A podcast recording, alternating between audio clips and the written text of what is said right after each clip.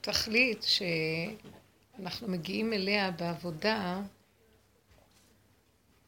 וואי, אני לא מאמינה. התכלית שמגיעים אליה בעבודה זה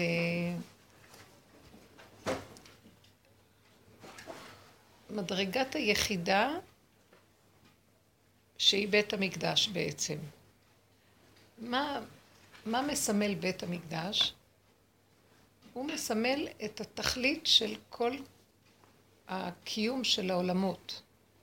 זה כאילו הדרגה הכי אה, מקודשת בכדור הארץ, שהיא מצומצמת והיא העיקר.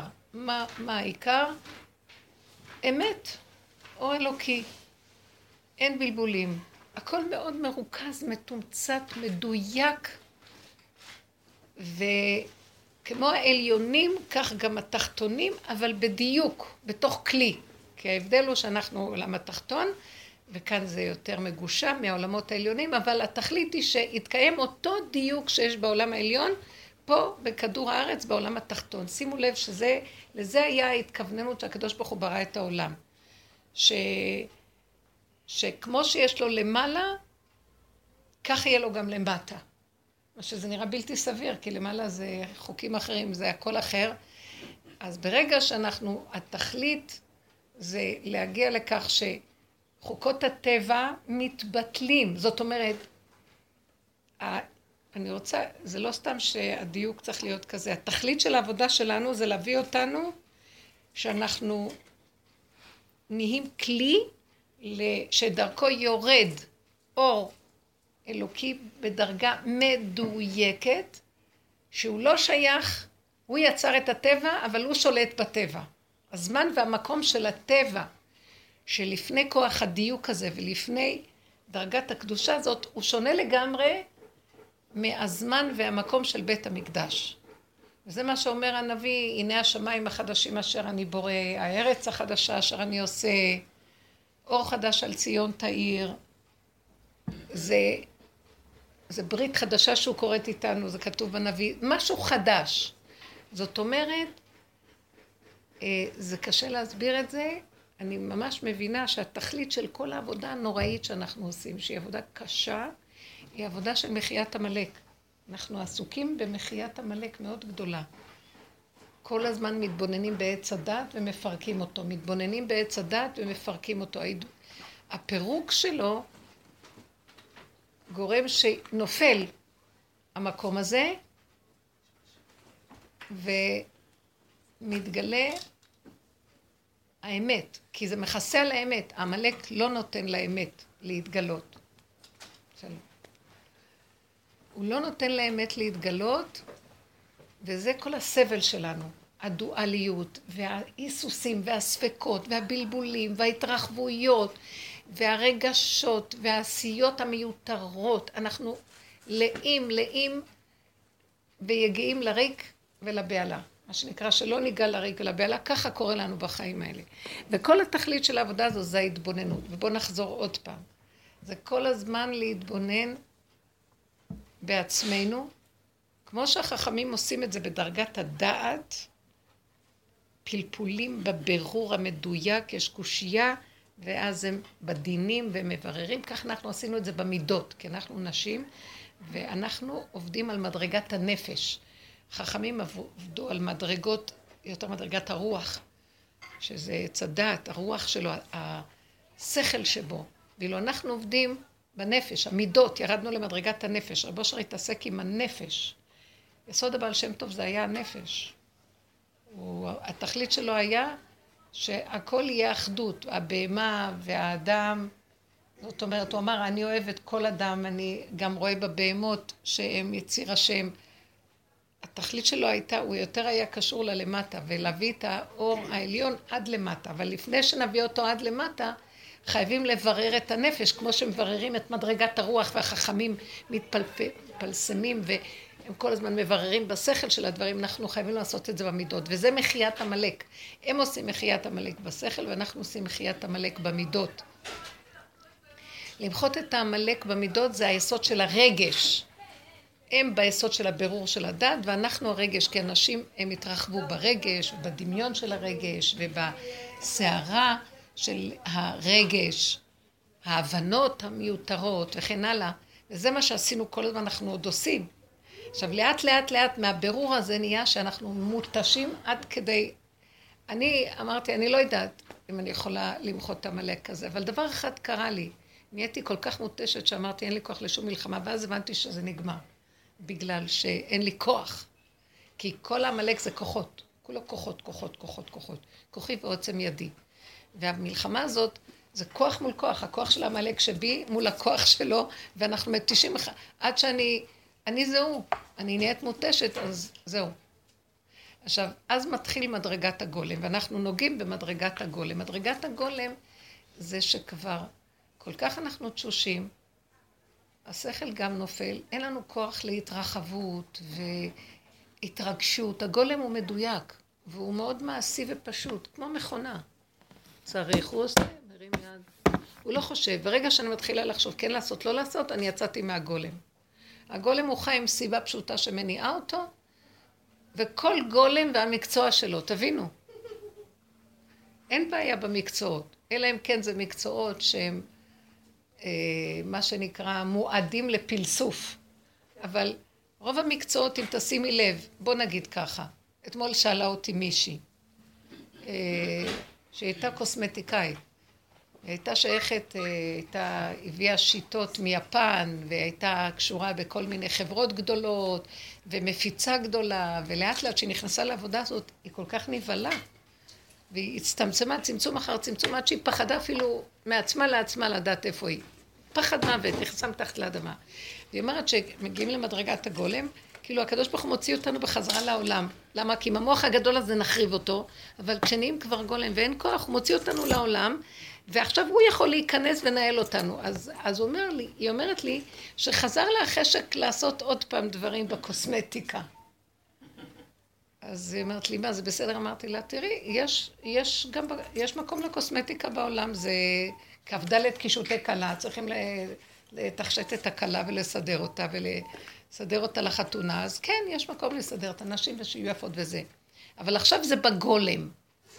אז היא אמרה לי, טוב, החליטה שהיא פותחת עוד פעם איזה עסק קטן, והיה לה כזה פשטות ופשטות, ופתאום הגיעה למקום שעכשיו, אחרי שעשתה את התוכנית, אתמול היא שאלה אותי בשיעור, אז אה, פתאום אני עכשיו צריכה לעשות הפצה, שידעו עליי. וזה הכניס אותי לפחד וחרדה עוד פעם. אז אמרתי לה, תקשיבי, בעבודת הגולם צריכים לעשות הפצה, אבל בלי התרגשות. מה שלא בסדר פה זה היראה והחרדה. פעם היינו חרדים, נכנסים מתחת למיטה, זה היה סימן. עכשיו, קחי את החרדה, תעלי אותה להשב ותגידי לו, ריבונו שלום, אל תיתן לי להתרחב בשום תחושה, תן לי לעשות פעולות פשוטות. אמרתי לה, תתחילי וברכתיך בכל אשר תעשה. עכשיו אנחנו מדויקים. תושיטי יד, תכתבי פתקים או תפרסמי באיזה עיתון או משהו איפה שאת רוצה, ויותר אל תזכרי שעשית כלום. שלח לחמך. ברכתיך בכל אשר, תושיט יד, תעשי פעולה וגמרנו. כן, נפתח לנו את החסוי, יגידו מה יגידו. מה, השתגעתי עוד פעם שאני... וכולם יבואו... אין מחשבה, שמעת? אף אחד לא יודע עליך כלום. השם ייכנס שם וינהל מה שצריך, יד אליך אף אחד לא ידע עליך כלום. את שמורה אצלו. שמתם לב לדיוק? בואו ניקח אה, מקצוע אחר. כן. בדיוק, תגידי. ייעוץ. שימי לב איך הכל התקלקל בעולם, המקצוע של ייעוץ. הייעוץ הוא, מקצוע מאוד uh, מדויק ומעניין, אבל הוא מאוד צריך להיות נקודתי, כי אם לא, הוא מתרחב והוא גונב. עכשיו, מה מדויק בו? יש מקום לעצה. חז"ל אמרו במש... במשנה, בפרקי אבות, בין עשרים אה, לקוח, בין שלושים, בין עשרים לרדוף, בין עשרים לרדוף, בין שלושים לקוח, בין ארבעים לבינה, בין חמישים לעצה, כן. בין שישים לזקנה, בין שבעים לשיבה וכן הלאה, בין שמונים לגבורות, בין תשעים יצא לסוח. אז זאת אומרת שעכשיו בין שלושים יש מקום, יש מקום של גיל כזה שזה אה, בין ארבעים, בין חמישים לעצה. אז העצה, העצה דורשת מדרגה של... עצה זאת אומרת שיש לו אפשרות להתבונן ולהתחמישים זה מלשון בינה. חמישים שערי בינה, ובינה זה הבנה. אפשר לראות את זה ככה, ולראות את זה ככה, ולראות את זה ככה, ולראות את זה ככה. אז אפשר לשמוע בעיה של בן אדם ולנסות להציע לו עצות. עכשיו, צריך לתת עצה, והשם ייכנס בעצה, אבל הבן אדם נותן עצה והוא גם יושב בתוך העצה והוא גם גולש לכל העניינים ו- ו- וכוחו ועוצם ידו שולט בכל והוא גם מתרגש, הוא גם מתרגש, זה בשבילך, לכן אני שמתי את העין פה, הוא גם מתרגש מה השני יגיד, מה העצה והוא כאוב או לא כאוב, או כן, והוא מתערבב רגשית והלך לאיבוד. הוא צריך לתת עצה. למקד את הנקודה, יש מקום לעצה. שימו לב איך הכל מדויק. אבל אנחנו מתבלבלים, כי בחוק עץ הדעת יש אני, כוח, רוח, רחבות, ואנחנו הולכים לאיבוד. וכל העבודה היא למקד. יש מקום לכל דבר, למקד אותו ולחזור אליו. אז במקום שלך, מה שקרה הוא, לא רק זה שהעצה וזה גם נהיה מסביב. זה מקצוע כזה חשוב, ואז יש אה, עדת היועצים, ואז יש עדת המנהלים שצריכים את היועצים שמתייעצים על זה, ואז יש אגו, ואז יש כבוד וחשבונאות, ומה לא, ואז גניבה על גבי גניבה. וכל היועצים האלה היום, אין להם שום תכלית. למה? כי אנשים הולכים מיועץ ליועץ ליועץ ליועץ. כי אם היה יועץ באמת טוב, היה עצה אחת מספקת. לא. כי כולם התבלבלו, הם מבלבלים, והכל מתבלבל, ואנשים התבלבלו, והכל מבולבל. לכן זה מקצוע שכולם היום קונים אותו, כולם הולכים לעשות ייעוץ. כל ה... כמו שהיום יש מקצועות של נפש, נהיינו מקצועיים בכל דבר. זוכרת שמישהי אה, אמרה לי, אה, סליחה, היא אמרה לי ככה, חזרתי בתשובה, ונדלק לי משהו, והתחלתי להיות... אה, ואז נורא רציתי להחזיר אחריהם גם בתשובה, לזכות הרבים כמו שזיכו אותי. ואז היא נהייתה רבנית, ואז היא התחילה לזכות, ואז היא נהייתה מאוד חשובה, ואז היא הייתה כל יום הולכת למקום אחר, ואז אה, בעלה כעס עליה מאוד, כי היא לא הייתה בבית, ואז נהיו בעיות, ואז אה, שהיא באה, היא באה להגיד לי, מה, מה אני אעשה עם כל הסיפור הזה? אבל אני עובדת בזיכוי רבים, אני מזכה את הרבים. אמרתי לה, יא גנבת. לקחת את החזרה בתשובה כמקצוע, והתיישבת על זה טוב טוב, ויש לך מקצוע, את פשוט שמת לב מה עשית? מחזרה בתשובה, עשית מקצוע ונהיית מקצועית. ועכשיו את uh, מנהלת את ה... ואת מחזירה, מי צריך אותך בכלל? אמרתי לה, גנבת. כי אמרתי, הסתכלתי על עצמי, אמרתי, ואת לקחת את הדרך ועשית את עצמך מקצועית בדרך, מעצמי ראיתי. ואז התוודעתי בפניה ואמרתי, מכל דבר בדור הזה לוקחים את זה, ונהיים מקצועיים, וגונבים, ומעלים את זה, כי לכל דבר יש נקודה. אז חזר בתשובה, מישהו עכשיו לידך עומד, שם, נהיה תפקיד, ונהיה עכשיו כל ערב, ונהיה זה, ונהיה זה, ואז נהיה. ואז הבעל קם, כי הבעל זה הקטרוג, למה? כי ברגע שאדם יוצא מהגדר, נשלח המקטרג, מקטרג. אין פורענות באה לעולם אלא בעטיין של ישראל. אם יש מקטרג, משהו בישראל לא בסדר, משהו בהנהגה לא בסדר. ואף אחד לא מבין למה יש קטרוגים, כי התרחבנו ואוויר מלא קטרוגים. אז אין בעיה בזה שהיא חזרה בתשובה ורוצה. עכשיו, מישהו שבא לקראתה גם צמח אותו. נר אחד, נר למאה. אבל היא לקחה את זה כמקצוע. ואז היא נהיית הרבנית של המחזירים בתשובה וזה, וישר העולם קורא לזה, זה הרב הזה, הוא גדול המחזירים בתשובה. זה הרב, הרבנית הזאת, היא זה וזה, וככה נהיה. כמה זה כל הזמן יהיה ככה? כל הזמן בכדור הארץ זו הסכנה. ולכן כל העבודה היא כל פעם לחזור ליסוד הנקודתי. כי אין שום פסול בנקודה. אבל לפעמים זה רק לכמה דקות. אי אפשר להישאר שם יפה שאלת. עכשיו, אז בוא נלך קדימה. אז בוא נגיד שאותה אחת שעושה את זה, או זה היועץ שהתרחב, שיגיד, אני גנב בן גנב. ויצחק ויגיד, אמנות שלמה, אני לכם מקצועי, אבל אני גנב, אם לא תעזור לי, אני גנב. אני גונב כל היום. אז יש הבדל בין זה שלא יודע והוא כל כך רציני, לבין זה שיודע ומנמיך את שיעור קומתו, ואומר, כן, אני, מה אני אעשה? רק אני מציץ לאוויר העולם, אני כבר נגנב. האוויר גונב. אז מה אני אעשה? אז תרחם עליי. תחזיק אותי בנקודה שאני, כי מה המטרה? המטרה שהוא יחזיר אותה בתשובה, והשם דרכה יחזיר את כולם. אז היא גונבת לעצמה את הכבוד. היועץ, יש נקודה, השם דרכו נותן כוח לעצה. אבל האדם חושב שזה הוא, והוא שוכח את השם, והשם רץ מאחורה, ואדם, והשם, האדם רץ כל כך מהר קדימה עם הכוח והגבורה שלו וזה, והשם אומר, חכה לי, חכה לי, אין לו כוח, השם אין לו כוח, הוא רץ אחרינו, שמתם לב, ואנחנו רצים, אנחנו אין לנו סבלנות לחכות לו. הוא קטן עלינו. איזה ציור מצחיק. כאילו אנחנו אומרים לו, כבר קיבלנו את המנדט. למה, למה נתת לנו בכלל? זה זבשך, אנחנו בעולם הזה... בעולם הזה אי אפשר, אי אפשר כלום. אז שמת אותנו פה, זה המצב. אז לפחות תודה, תתוודה, ותגיד לו, ריבונו שלום, אני לא יכול לעצור את עצמי. מושכני אחריך נרוצה, תמשוך אותי אחורה. מבינה מה קרה פה? אז תגידו, תתוודו, תגידו לו. אנחנו רצים קדימה, לא יודעים, ואת באה להגיד למישהו, אומר לך, מה את מדברת שטויות? אלה לפחות שמקבלים את הדרך, נעצרים קצת, הם לא יכולים לגמרי, כי אנחנו בעולם. אבל לאט לאט הדבר עושה משהו. עצם זה שאת מתוודה ומודעת, מתחילה להיכנס לגולם, את נשארת במקצוע, אבל הכל להיות, הכל נהיה מדויק ואת רואה אלוקות. ודבר קטן שאת עושה, יש בו ברכה להרבה, ובלי הכבוד והפרסום השקרי, והכל נעשה לתכלית. ולא חסר ששם ייתן לך נקודה אחת של כבוד מספקת אותך לגמרי, כי כל אדם צריך טיפת כבוד. אבל זה כבוד השם. זה משהו אחר, הבנתם הדיוק הזה. הבנתם? אני... הכל מדויק. הרגעים של הרקנות, זה בעצם הדבר עצמו, רק, הוא, רק צריך לנפות מזה את הדיכאון ואת הפחד. אני אגיד לכם מה זה הרקנות. הריקנות זה מעבר בין כל הסיפוקים והריגושים והגניבה של עץ הדעת לבין כן. הכרת האמת. ואז לרגע אדם נעצר והוא עמום, ואז הוא, ברגע שאדם חושב, גם לקראתו באה נקודה. הוא פתאום נבהל, גם לקראתו באה נקודה של צמצום ועצירה, אז הוא כבר לא גנב, אז הוא נעצר, ואז מתחיל להיות לו, אין לו סיפוק פתאום, אין לו זה, אין לו פעולות כאלה גדולות ולא מכירים אותו, ולא, אז הוא נהיה לו שיממון. זה כאילו, הוא, השטח נהיה ריק מהקודם. אבל בין זה לבין מה שייכנס עכשיו מחדש, יש תקופת המתנה. והמתנה הזאת, זה המקום הזה. ואם אנחנו צריכים להיות מאוד מאוד חזקים, תפתחו תמיד את הפה ותתוודו. תבינו את המהלך, תתוודו לפני השם ותגידו, אבא, בין השבת הגזלה לבין זה שאתה מתגלה על שטח נקי, זה תהליך, תרחם עליי, תעזור לי. אל תיתן להרגיש את הצער של השיממון, כי אף אחד לא יכול לשאת שיממון, זה מאוד מאוד קשה. אין חיות. תרחם עליי, ותן לי חיות אפילו קטנה שאני באה לקראתך. הדיבור נותן חיות, תפתחו את הפה כן. ותדברו. זה נקרא שאת עומדת, את מחזירה עכשיו את הגזלה, זה כמו את מקריבה קורבן ומדברת וידוי לפני השם בקורבן. כשמגישים את הקורבן היה צריך להתוודות. זה נותן חיות. כי ברגע שהאדם מקריב קורבן ולא מתוודה, אין חיות, זה כאילו הוא מת, הוא מקריב קורבן, הוא מת, הוא מקריב את עצמו, אבל אין לו מאיפה להחיות את נפשו.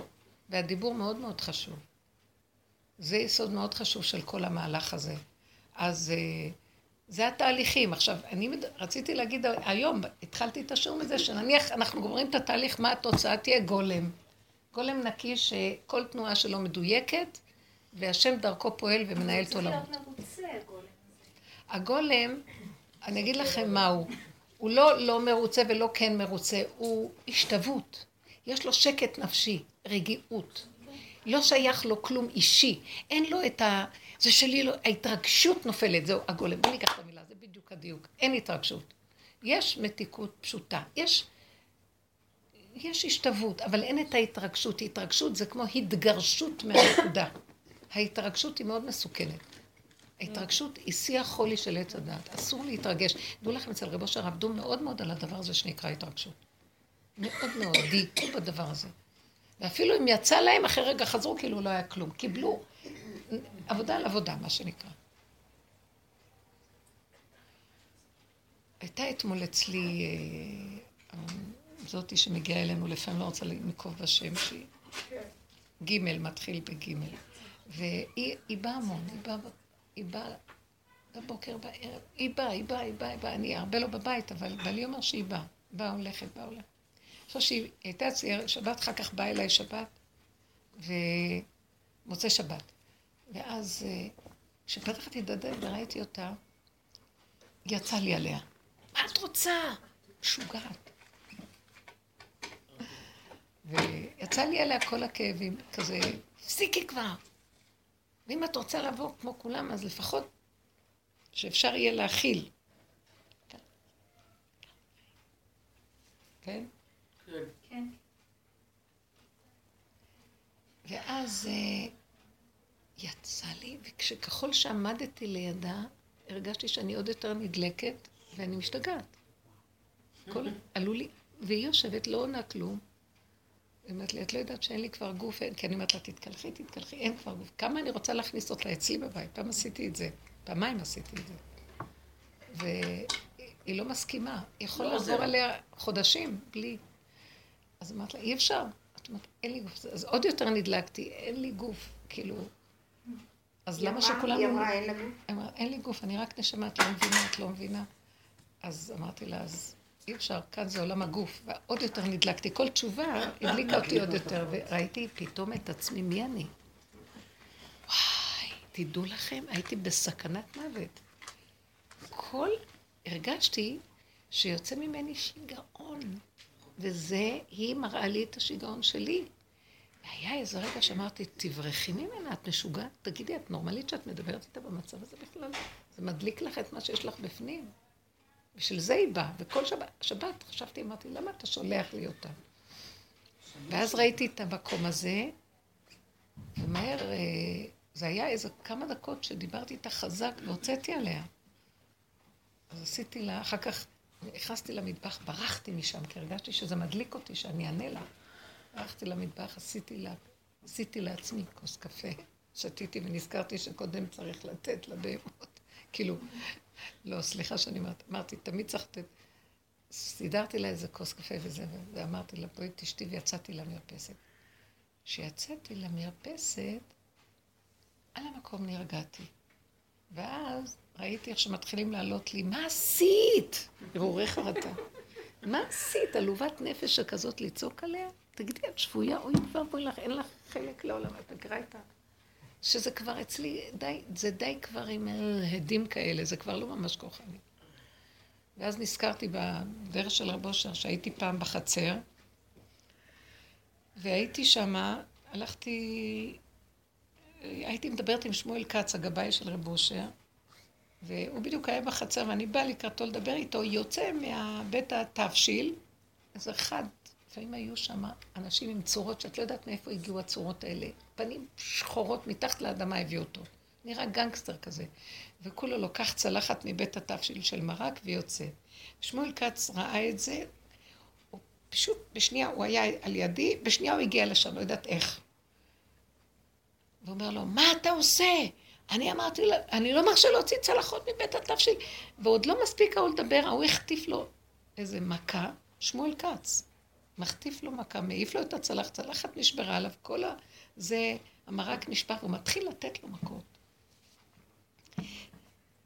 אני הסתכלתי על זה לרגע, והייתי המומה ממה שאני רואה. כל האלימות, יצאה לו אלימות קשה על האיש הזה. ובשנייה אחת הייתה לי הבנה ברורה, רב אושר ישב בפנים, והוא אומר לו לעשות ככה לאיש הזה. זה כאילו משהו כזה שהבנתי שיש כאן איזו יד מכוונת על הכל. טוב, זזתי הצידה, עברו איזה שבע דקות כאלה של סערה, אני בצד שותקת ומכווצת את עצמי לא לשפוט, לא לדון, לא לחשוב, לא כלום. ריכוז. מה שראית, ראית, נקודה. עכשיו, אחרי ששמואל כץ יצא ממנו, ראיתי את שמואל. עכשיו, תקשיבו, מכות, צועק עליו. הוא יש... כל מכה משגעת אותו יותר להחטיף לו יותר מכות. אתם מכירים את השיגעון הזה שמתחילים איתו? עכשיו, אחרי שנייה, שהוא יצא משם, חוזר אליי. אתם ראיתם בן אדם שלא היה ולא נברא מה שהיה קודם. בשניות הוא חזר לנקודה שלו. אתם יכולים להבין דבר כזה? זה כזה עמד לי מול העיניים, מה זה עבודה? רגע, הוא יפתח את המוח, הוא ימות. למה? קודם כל הוא ידע שזה לא הוא, אבל בחרו בו לתפקיד קשה. למה אני השליח לכזה דבר קשה? למה זה? כלום. ואז הוא בא אליי לדבר איתי. הוא לא דיבר איתי מילה על הדבר הזה, לא דיבר כלום, כלום, כלום, רק מה העניין שאני צריכה ממנו. וזה הדבר שעזר לי מאוד שהייתי, דיברתי, חזרתי למטבח, והיא ישבה שם שתתה, ואמרתי לה, תגידי, את מוכלת לי? עוד לא הספקתי להגיד, את מוכלת לי, אמרת לי, מחול, מחול, מחול, די, די.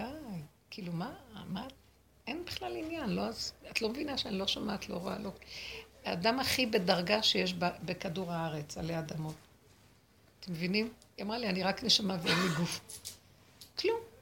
אז אמרתי, ש... שלחו לך דוגמה. מסריח הכל בגוף, אבל הנה, זו נקודה פנימית של מדרגה. לא, השתתקתי, אמרתי, ואז נעלם לי הכל, שום מחשבה, שום כלום, אין לי שום הרהור, שום חרטה, שום כלום, כלום, כלום. כל כך היה מדויק ויפה, ואז אמרתי, זהו, הכל מדויק. גם הצעקה שהוצאתי הייתה מדויקת, גם מה שהייתי צריכה להגיד היה בסדר. כלום, אין חרטה ואין לחזור ואין להרהר ואין לפתוח ואין... בדרגה הזאת אין כלום. הכל מדויק. אז זה היסוד של בית המקדש, דיוק אחר דיוק. היסוד של, היסוד הפנימי זה בסוף צריך להיות שהאלוקות שמופיעה בבית הזה, היא יוצרת מציאות של כל רגע מתחדשים. אין עבר ואין עתיד. יש נשימה, נשימה, נשימה, נשימה, גילוי אלוקות. זה נקרא שמיים חדשים, ארץ חדשה אשר אני עושה, אשר אני בורא, וההווה, כל הווה, הווה, הווה, אין כלום. איזה, איזה חיים טובים. אין כלום. עכשיו שימו לב באיזה תוכנה אנחנו יושבים. מה עושה לנו המוח הזה? למה, כמה, איך, מדוע, התרגשות, התקלות אחד עם השני, כאבים, אז חוזרת לעצמך כאבים, לא יכולה לישון או זה, למה עשיתי חרטה, וידויים, עניין. גיהנום מלא אדמות, בזבוז זמן, יגעים לריק ולבהלה. אתם קולטים את המהלך איפה אנחנו חיים פה? אי אפשר לקלוט את זה כשאנחנו בתוך זה, אבל כשאת יוצאת ולרגע את... הזוי, אין עולם ואין כלום, יש נשימה אחת וגמרנו. ברגע שאמרת מה שאמרת, אחרי רגע הכל מתחלף, עוד רגע, כל רגע משהו אחר. למה אנחנו שוכבים על העבר? למה אנחנו מתים? למה אנחנו... כי המוח הזה גונב, הוא חי מזה. ואז אנחנו חיים מהיגון, יש לנו סיפוק מהיגון והנחה ומההרס העצמי והחורבן שזה עושה. יש לנו סיפוק מזה. אין, לשחרר, לשחרר, להתחדש, אין כלום, אין אחיזה, אין, אין התרגשות. זה חיים טובים. ואז מופיע כוח אלוקי שהוא שכינה. שכינה זה לא התרגשות, זה התפעמות, זה משהו אחר. זה לא התרגשות שאנחנו חיים ממנה בטבע, שאם אין לנו קצת התרגשות, ממה נחיה? יש נקודת חיות שזורמת בלי זמן ומקום והיא מחיה ומחדשת. משהו מדהים. ואין חשבונאות. גם הבת שלי ביקשה שאני אשמור לה על הילדים. והיא יצאה לי איזה נופש. בקיצור, אז עכשיו אני מתחילה להלביש את הילדים, טוב, לא, האמת שהם מתלבשים לבד, והילדה בת ארבע עומדת מול אה, הארון, בגדים. אני לא יודעת מה ללבוש. מי הילדה? מרוב ההתרחבות שיש לה מיליון מי? שמלות. הילדה בת הילדה. ארבע. טוב, אני מתחיל, מתחילים להוציא את הילדים, הבן בן תשע לא רוצה לזוז מהמסך. ואני מנסה לה, להזיק אותך בקשר להתרחבות הזאת. אני הולכת לסלון ואני רואה אקווריום פק, פק, פק, פק, פק, בריכת אקווריום. והרגשתי שזה מתחיל לעצבן אותי, האקווריום הזה. לא יכולה שקט, רק אקווריום, מסך, והילדה שצועקת שאין לה מה ללבוש. לקחתי את התינוקת בת שנתיים, זרקתי לו על, ה... על הילד שבן תשע, אמרתי לו, תישאר במסך, זה העונש שלך, תהיה בייביסיטר, ויצאתי לפעילויות שלי, פעילויות ספורט, פעילות. השארת אותה בלי אף אחד? לא מעניין אותי מהילדים. הרגשתי שאני שונאת אותם. וואי. משהו, אי אפשר להסביר, כמו שאמרתי, שיגעון יצא ממני, שאני לא סובלת זה בורא אותם. עולם היה. ההתרחבות הזאת, לא יכולתי לסבול את הבית גם. מה, אני, אני קוראת לילד, הוא באיזה שירותים של שלישי. ואתה לא, אין לך שום דיבור עם אף אחד, עם אף ילד. והם מצפצפים. הילד עכשיו מתרפק על התינוקת, הוא לוקח אותה, כי הוא מרחם עליה, ואני בכלל, אין לי שום רחמנות. טק, כמו שחפצים, טק על העגלה, איך אומרים, תבכה עד מחר, זה מה יש. הוא מתחיל לקחת את העגלה, כאילו הוא הולך דרך החניון. זאת אומרת, אם אוטו בא. אז בקיצור, כלום, כלום, כאילו, נתק. הוא עושה מה שהוא רוצה, מה שהוא... ואת גם עזבת את הכל ככה והלכת? לא יכול להיות. עזבתי כאן. אז מה, הוא לא, לא הוא לא פחד הלך. לבית ספר. מה אכפת לי שלא ילך, שיהיה עם בארץ. אבל בגיל תשע. מצידי הוא, הוא, הוא יעלה לי את המדליה שלי. מה יצא לי ממנו? מתי זה היה? היה יום חמישי כל זה. ואני הלכתי לפעילויות הגופניות שלי. רגע, ויה, זה מעניין. ראיתם מה שהשם עשה פה? כאילו, הוא שיגע אותה שהיא תשאיר אותם לבד, ואמר, אני מסדר את הכל, לכי. ומה קרה? הם היו בייביסיטר. הם רוצים להישאר במסך ובהתרחבות הזאת, בפקפקת, בריכת... אקווריום רציתי, לא יודעת איפה לשמור את זה כבר. מהברכת אקווריום, קודם כל שנשמע את הילדים, אחר כך בינתיים, בעלי אוהב את האקווריום, שילך לעזאזל כמה בעלך, מה אכפת לי ממנו. בינתיים שקודם כל יחנך את הילדים שלו. מה אכפת לי מהאקווריום הזה? הבנת מה אני מתכוונת? האקווריום, הבטיח, המסכים, מה אין נשאר המסך? לא, הגולם שלה היה בגבוליות, היא כבר, זה כבר, אני לא יכולה להגיד לה, תראי את עצמך, איך את נראית, כלום. אני מסכימה איתה לגמרי. אני לאחרונה כבר לא עובדת על לחזור ונראה את עצמנו, והם זה אנחנו. תעזבו. לא, לא. הגענו לגולם, תדעו לכם שעכשיו זה רק עבודת הגולם. אני רואה אותך ואני אומרת, היא כל כך גבולית, היא לא יכלה לעשות שום דבר אחר חוץ ממה שהיא עשתה. וכשהיא במקום הזה באמת, ואין שכל שם, חייב להתגלות השם וישמור עליהם. לכן, לכן הוא אמר לה, לכי. הוא היה בייביסיטר. לא, אבל אה, חזרת או? חזרתי באיזשהו שלוש. כבר אמרתי להם שלוש. ואימא שלה, האימא עוד לא הייתה. האימא עוד לא הייתה, וגם לא חזרתי להיות איתם. אמרתי, הם מסתדרים, הם מנותקים מהעולם. ואוכל וזה, ידעת שיש אוכל וזה, והם מסתדרים. כן, לא מעניין אותי שלא יאכלו מצידי. את יודעת, האוכל מוכן, כל הקציצות, והם אוכלים מה שבא להם, רק... איך קוראים לזה? החלב והקורנפלקס, זה לא מעניין אותי, שלא יהיה להם שום ויטמינים מצידי. מה אכפת לי אכלה? אל תדאגי, היא הולכת ל... לא, יש כאן איזה נקודה, בואי נסתכל רגע, את רואה? היא עובדת סוציאלית. הולכת למות מהסיפור הזה, אני רואה אותה. שלא ישאירו בצום, עד שתבוא אמא שלהם, הם... אבל תבינו שרק ככה השם יכול להתגלות. יותר מדי התרבות הזאת לא נותנת אה, להשם להתגלות. רגע, מה זה, אה, אמרתי לכם שהשם רודף מאחורה, הוא לא, כי אנחנו יכולים הכל. עכשיו הוא הביא אחת כזאת, שדרכה הגולם מתגלה עכשיו, והוא אומר, אני הולך לפרק את התרבות הזאת. הם, הילדים ילמדו להכין את עצמם, להחזיק את עצמם, לטפל בעצמם, מקטון ועד גדול. למה ההורים ככה חיים? עכשיו ההורים מלאים, ואז יש עליהם מפקחים על ההורים, ומפקחים על המפקחים, וגבוה וגבוהים מעליהם, וכולם אחד על השני, מפחד מהשני וזה, ובתי הספר, בתי החינוך, מלא מכל מיני כאלה. והיא באה עם הגולם ואומר, מפרקים את הכל, הקטנים האלה יישארו לבד, הם יבשלו, הם יגישו, גם התינוקת תאכל, לא יקרה כלום. מה אתם רוצים שאני... שחרר. הוא שחרר אותה, זה לא הייתה היא. הוא הביא לה את הפיוזים שהיא לא יכלה לעמוד מולם. הרגשתי איזה כיף ואיזה הקלה שאני בלי עגלה, כאילו איזה בחורה בת עשרים שאני מובילה עגלה, אכפת לי, כולה כבדה כמו לא יודעת מה. לא, כאילו, הוא עולה לה את הפיוזים לנקודה הזאת, שפתאום היא ראתה את ה... אין אמת והגינות, למה? האמא ברחה, אז ורק שמישהו... והסבתא תסדר את העניינים. טוב, מילא, ההורים מגדלים את הילדים ברמה כזאת שאף אחד שבא אחר כך לשמור עליהם לא יכול. כי ההורים, בדיוק. הם לא יכולים, הם מביאים בייביסיטר, אתם יודעים שאי אפשר למצוא כבר בייביסיטרים, אף אחד לא רוצה לשמור עליהם, אף אחד לא רוצה לטפל בהם, כי ההורים קלקלו כל כך, שהילדים האלה כל כך ברחבות ובהפקרות, שאי אפשר להחזיק אותם יותר. אז אין דרך רק להשאיר אותם לבד עם ההפקרות שלהם, ורק המרחם ייכנס שם ויעזור להם. כי אף מבוגר לא יכול לעשות את מה שקורה. אה, המבוגרים הרסו את הילדים. הזוגות הצעירים, אני רואה אותם איך הם... ממש. כל פיפס קופצים אליהם, כל, כל מה שיש להם, הם מפחדים, הם נותנים להם. גירוי תגובה, גירוי תגובה, ילדים אליהם, בגדים אליהם, זה... כי המוח כל כך רחב, החומר כל כך... זה בית משוגעים כבר, אז הכל השתגע. כשהכל משתגע, צריכים להשאיר את האדם עם מדרגת היחידה שלו. רק שם יכול להתגלות עליו השם ולעזור לו. אי אפשר שאחד יעזור לשני שם. משוגע לא יכול לעזור למשוגע. זה המקום. אז עכשיו הילדים האלה, את רואה, את בדקת מה היה אחר כך, הכל בסדר. הסתדרו.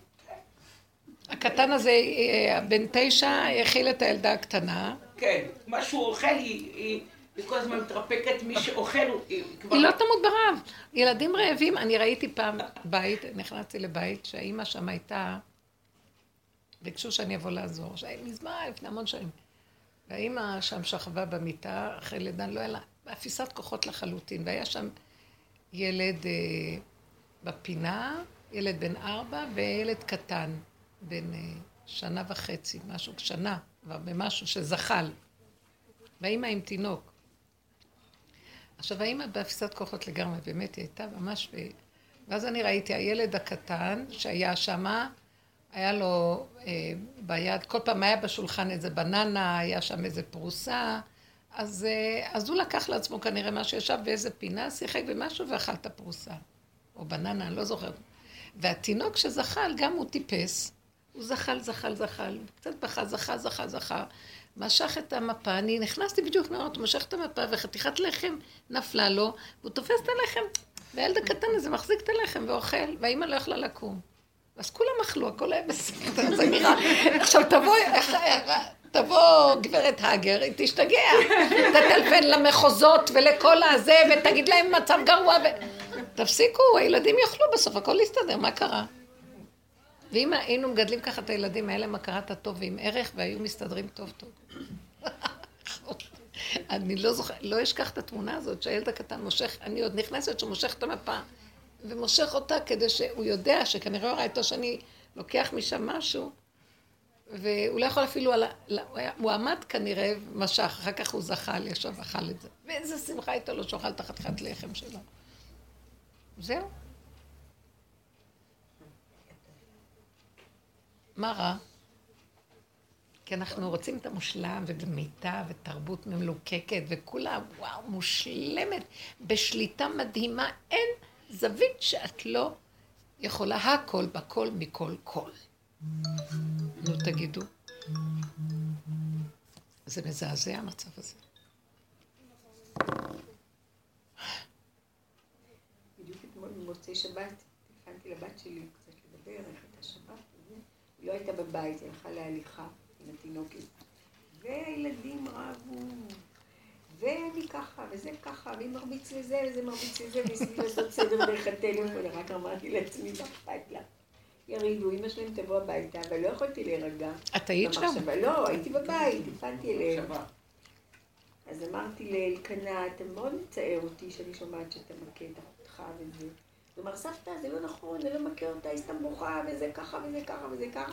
אסור להתערב להם. סגרתי את הטלפון, אמרתי, תסגרו את הראש. ואימא שלהם הלכה להליכה, כנראה היה לה מדי הרבה כל השבת, הייתה צריכה גם קצת... איזה שאלה, מה, היא לא בן אדם? כן.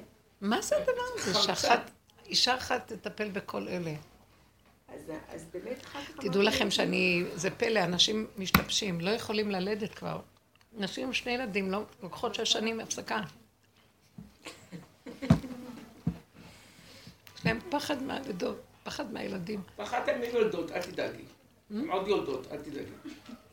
דרך אגב, מגיע לי מזל טוב, נולד לנו נכד ביום שלישי. אה? כן, של... כי ברגע שאדם לא יכול, הוא אין עונות לחלוטין בגבול, שמה מופיע החוק האלוקי. איפה שאתה לא, אני כן. זוז. אנחנו צריכים לזוז, ולא יודעים לזוז. נתקענו ברחבות, שרק להגיד אני לא יכול, לא נכנס לתודעתנו המילה אני לא יכול, כי אנחנו כל יכול בת- בתפיסת חיים שלנו. וללמד את עצמנו להגיד לא יודע, לא יכול, לא מבין, לא... לא מצליח, לא, לא מוכנים. היו קוראים לי דיכאונית, שאני הייתי מדברת על השלילה, לשלול את מציאותנו כל הזמן, וזאת השיעורים של הדיכאונים. לא יכולים כלום פה. זה לפרק ולראות את השלילה עד שמגיעים למקום שלא יכולים כלום. התמעטות, קטנות אחר קטנות. המקום הזה יוצר אור מאוד גדול. זה ממש מדהים, אני פשוט הייתי נדהמת באיזה מהירות כל הסיפור הזה קרה. לידה ראשונה. ואיך היא בסדר? ברוך השם, כן, ביום שלישי, מחר הברית. אם בעזרת השם לא יצא עבד. בעזרת השם, הכל טוב. ברוכה תהיי, כן. אז אני רק אומרת שהכל כל כך טק, טק, טק, טק. ולמדתי גם כן להישאר. המוח צריך לרדת לעצמות ולדעת את הגבול. כשהמוח בעצמות אין לו רווח. בואו נתרגל הרבה את המוח בתוך הבשר. שימו את המוח בבשר. תרגישו את הדמים זורמים, את ה... כאילו, הבחוץ הוא נורא מסוכן, כי אנחנו גם יכולים לפעול באלימות החוצה, כי הגבול של הגולם הוא מאוד, עכשיו הגולם הוא מאוד מסוכן, כי אם הוא יוצא החוצה, קודם כל הוא מזיק לעצמו, העצבים שלו לא מה שהיה פעם. הוא מסוכן, תכלית הסכנה. הוא רגיש ברגישויות לא נורמליות, כי הוא גבולי, אז הסכנה של ההגשמה של השלילה מאוד מסוכן. או גם החיוב, או גם הסיפוק. אם נגשים את זה בשלב של הגולם, זה סכנת מוות. ממש. ישר מרגישים את זה בגוף. איך? ישר, כל התרגשות הכי קטנה. הכי קטן, זה חודר כבר לגוף, את לא יכולה... זה מסוכן מאוד, את, את יכולה למות מזה. זה לא סתם, פעם היינו יכולים להחזיק והקליפה חזקה, צועקת, עושה הכל ולא קורה כלום. עכשיו, הסכנה כל כך גדולה, היא לא יכלה להכיל יותר מרגע. משהו הרגיז אותה, קפץ הפיוז, אין שכל, נגמר השכל לחלוטין, בורחת. לא, אין מי שיחזיק אותה. שם נכנס השם במקומו. ולא יקרה כלום לילדים. אם היינו חיים ככה, אבל החשבונאות יתר, מה יקרה עם הילדים, נפש הילדים תיפגע, הרוח, הרוחניות שלהם, כל החשבונאות של העולם החרדי על רוחניות הילדים והמדרגה הרוחנית שלהם. עכשיו, בגלל זה הם עוזבים את הדעת. חייך אם קודם. היינו הולכים ואומרים, מה זה קשור אליי? הם היו מפחדים לעזוב. הם היו נאחזים בדת. אני אומרת לכם. אני רואה, איך הם... כאילו, אתמול מישהי חיתנה ילד, בא לשיעור. עכשיו, אותה אחת, זה... כאילו הם על גבול המזרחי בעלה כזה, מין חב"ד מזרחי. עכשיו, יש להם בן שהם שמו אותו בישיבה חרדית. והיא הייתה מתייעצת איתי על הבן הזה. הוא היה בא הביתה. הבית שלושה אינטרנטים, כל היום מסדרים אינטרנטים חדשים, קונים, ומסכים גדולים, והבן הזה בא מישיבה חרדית שהם שמו אותו. והיא אומרת לי, "אה, מה אני אעשה לו? ככה זה הבית שלנו. כאילו הוא אומר לה, אמא, אבל מה כל האינטרנט הזה וזה? אז היא אומרת לו, מה אני אעשה לך? ככה זה הבית וככה אנחנו קנינו ועשינו. ו... זה הייתה באה לשון והייתי אומרת לה, תסתכלי על החתולה שלך, כי היא לא יכולה להתגבר על שום דבר ממה שהיא צריכה. ולא אכפת לה מאף אחד, כמו ילדה בתוך עצמה. את אחראית על הילדים, לא?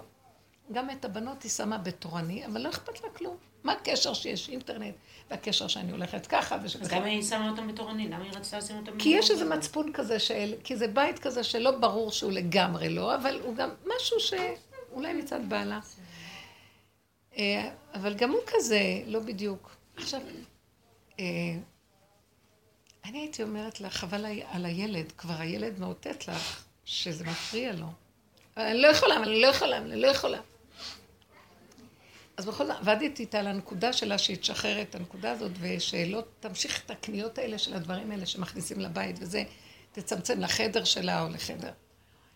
בקיצור, עכשיו שהיא באה לשיעור, לא, זה כבר כמה זמן שהיא אומרת לנו, הוא, הבחור הזה, אני הייתי כמעט בטוחה שהוא ירד מהכיוון. אבל משהו שראיתי שלה לא אכפת, הבנתי שהשם יחזיק אותו. הבחור הזה נשאר בישיבה החרדית, והוא אחד התלמידים המצטיינים. עכשיו היה לו שידוך של בחורה חרדית, והחתונה הייתה לפני שבוע וחצי.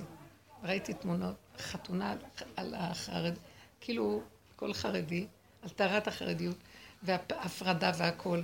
ובחור אברך התחתן, והכל בזכות שהאימא לא אכפת לה מכלום. אמרתי, היא כל כך, אבל אמרתי לה, אז תעלי הפוך את על הפוך. הפוך על הפוך. אמרתי, לא יכולה, מה, מה, זה עניין שלי? זה לא עניין שלי, שיעשה מה שהוא רוצה, אז מה, שמנו אותו פה, אז הוא צריך להבין שזה הכללים בישיבה, מה הוא רוצה שאני אעשה בבית, מה אני... שימו לב איך אנחנו נראים. כל תנועה שלנו, את קונה איזה מוצר, רק שמכל הכיוונים לא יהיה איזה תמונה שלא לעניין, איזה כיתוב, לא, את זורקת, זורקת, זה חיה את הסכנה. יאללה, את גורמת להם שהם נהיו רפואיים. לא רוצים לקום, לא רוצים זה, לא רוצים כאילו, זה. ברגע שאנחנו לוקחים את האחריות מדי. שלהם, אז... אה, אבל לא הם זה לא- החרדה המוחית, מה יגידו אלה, איך יהיה, לא יהיה, לא... את עושה את הכל, אח- את מפרנסת את החרדה שלך. הרבנית תעזרי לי בזה גם כן עכשיו. הבן שלי גם כן בישיבה, והוא הוא לומד מעולה, ברוך השם. הוא התחיל שלי בגיל בגיל בגרות כזה, יושבים, מפצחים פיצוחים בשבת וכל מיני דברים כאלה. בהתחלה היו לי כל מיני מחשבות וכל מיני דברים, ואחר כך שחררתי. הצלחתי לשחרר ו- ודיברתי איתו, והכל היה בסדר, ושחררתי, ואמרתי, "נו, יעבור מה שהוא צריך לעבור וזהו. ואז הוא נתקע עם אבא שלי. מה הוא? הוא נתקל באבא שלו, ואבא שלו לא השתחררו עם, ה, כאילו, עם האחיזה, הוא חושב שהוא נשאר. ואז, אוקיי, עד שאני הצלחתי לשחרר, והצלחתי לשחרר, עכשיו אני צריכה איכשהו לנסות לתמרן, והוא נפגע ממנו, ואז הוא יכול להיפגע ממנו, והוא בדיוק מה שאת אומרת. הוא לא מתכוון כלום, אבל בגלל כל המחשבות האלה, זה יכול להוביל לדברים לא טובים. ואז אחר כך אמרתי, יאללה, מה אני עכשיו, אני, אחר כך ראיתי את זה הלך לישון וזה הלך לישון, ואני ככה סוערת מהריב ביניהם, ומה, אני אומרת, מה אני, בסוף אני, בסוף זה כאילו, עוד פעם, זה נפל עליי, כאילו איכשהו. תקשיבו, תקשיבו. הכל הוא פשוט.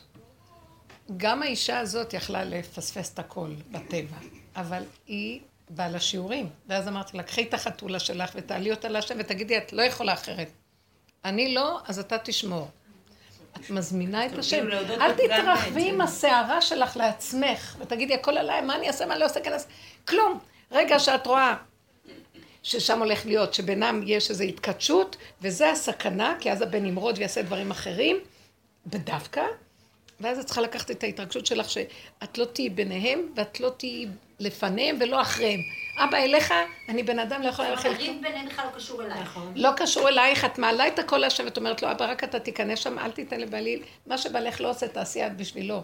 שהוא לא מסוגל, הוא נדלק עליו, שהוא, כי החרדה של האבא, אבא לעצמו ירשה לא לעשות דברים, כן, אבל על הילד. הוא מתכנן את כל מה שהוא לא עושה, שהילד יסדר לו את זה. כן, הילד מכירים? אומר לי, מה, הילד יתקן לו את כל הקלקולים שהוא לא יכול להכיל. זה מין מצפון דמיוני של בני אדם שהם לא רוצים לקחת אחריות. אז תעלי את הקול השם בווידוי דברים, תגידי, רק אתה יכול להציל את הילד הזה, ותאסוף, תקבץ אותי אליך, את האימהות ואת ההורות אליך, והילד הזה שייך לך לא לי. ועוד פעם ועוד פעם ועוד פעם. עכשיו את צריכה באמת להגיע למקום שלא יכול... אני מאוד נהניתי מהתנועה שלה. תקשיבו מה היא עשתה פה. זה אכזריות. אך זר. אני זרה לתמונה הזאת, מה זה קשור אליי? למה שאני אתן מהחיים שלי על הילדה המטומטמת הזאת שעומדת שם ולא יודעת להחליט איזה שמלה כשיש לה 50 שמלות? זה שיא ההפקרות, ואני כאן הקורבן לדבר הזה שחינכו פה. הם עושים מה שהם רוצים, הם לא מרשים לך להגיד להם מילה, את לא תתערבי להם בחינוך, ואחר כך הם, בואי תעזרי לנו. אין, אין שכל לכלום פה. וזה המקום של, זה שלך לא שלי, צריך להיות מאוד קשה בדבר, חזק, זה הגבוליות שלך. בהתחלה אנחנו עובדים להתחנן להשם, אחר כך בכלל, גם תפילה אין לי כוח. זה גבוליות, אני לא יכולה וזהו, תעזבו אותי, לא מעניין אותי. את צריכה להגיע למדרגה שלא יעניין אותך. אתם מבינים לדבר הזה? זה האמת לאמיתה. לא מעניין אותי כלום. לא מעניין אותי, כאילו לא לא מסוגלת, אין לי כוח, כאילו תרחם עליי, אני לא לא מכילה פה כלום, הכל שלך, אתה ציווי את המצווה שצריך לחתן עכשיו את הבחור הזה. ואני כל הזמן אומרת, יא, צריך להתחתן.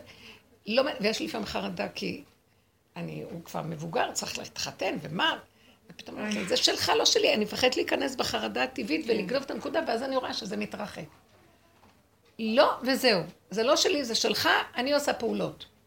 אני גולם שתגיד לי ימינה, שמאלה, לאורך, לרוחב. אבל לא שיהיה לי רגש בדבר. כמה צריך לעבוד על ניט- ניטרול הרגש הזה. משהו גם. מבינה? ממה שאת אומרת לה, אבל נראה לי ככה. אז ביום שישי בערב בעלי הזמין מישהו מהישיבה שהוא לומד, איזה בחור צעיר, ונחמד דווקא, ובדרך כלל מזמינים לארוחה, והוא אמר שזה קשה לו לחזור, ירד גשם, נשאר כל השבת. בסדר, שיהיה. ואז מה שקורה ביום שישי בערב זה דבר כזה, בסעודה, בעלי הוא מה שקוראים באנגלית פריק במה. משוגע במה, הוא צריך לקחת את הבמה. הוא. צריך ללמד ולהסביר ולהביא. ול... הבחור הזה מאוד היה טמא ללמוד, ממש טמא. מארצות הברית יש שם... מה? כן, והבן שלי היה שם גם, ו... ודווקא, סליחה, אני הייתי גם מרותקת, כי בעלי לומד עם מישהו מאוד, שהוא מעריך מהר"ל. ואז הוא סיפר לנו קצת, וככה כיוונתי את השיחה, ובעלי אותי איזה ספר שיספר קצת על המהר"ל ועל הגולם מפראג, וידעתי שזה מאוד יעניין גם את הבן שלי, כי הוא מאוד אחוז במיסטיקה ובכל זה. אז כשהגיע לקטע של, ה... של הגולם מהספר, הוא הקריא, הוא אמר, אה, הסתזפנו. ככה אמר, זה חוץ המעשה. זה חוץ ה mindset. והוא דיבר ודיבר ודיבר, אני לא שמתי לב. רק לא על הגולם. אני לא שמתי לב שעבר הזמן וזה ריתק אותי. גם מה שהוא סיפר על כל המהר"ל ועל ההיסטוריה. כן. יודע הרבה מאוד, בעלי הרבה הרבה ידע יש לו מאוד. וכשנגמרה הסעודה, הבן שלי אמר לי, אמא, אני לא יכול לסבול את זה. אני לא יכול לסבול שעה שלמה הוא נואם. אני לומד, אני הולך להרצאות, זה נראה כמו איזו הרצאה שמשעממת אותי. וחשבתי בלב, מה אני עושה? וראיתי את הבחור הזה, שהיה מרותק וזה, שהיה ופתאום לא הבן לא מעניין אותו. לא רק מרותק, אחרי שנגמרה הסעודה, אז בעלי שאל אותו אם הוא רוצה ללמוד משהו. הוא לימד אותו משהו ברש"י, ושאל אותו אם הוא רוצה עוד, הוא אמר כן. אני רוצה תחזור. עוד. ראיתי אותו ממש, בחור צעיר, צמא, מרותק.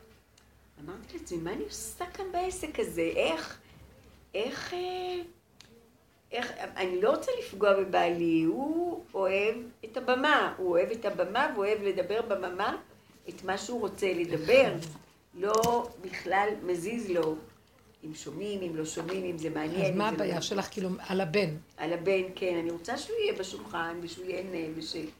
את רוצה, את רוצה שהוא ייהנה, את רוצה לשלוט גם מה השני מרגיש, ושיהיה הרמוניה ואחדות, נכון. ושלווה עם ואני כלל מבשלת ישראל. כל כך טוב, ועושה מטורחת, ועושה...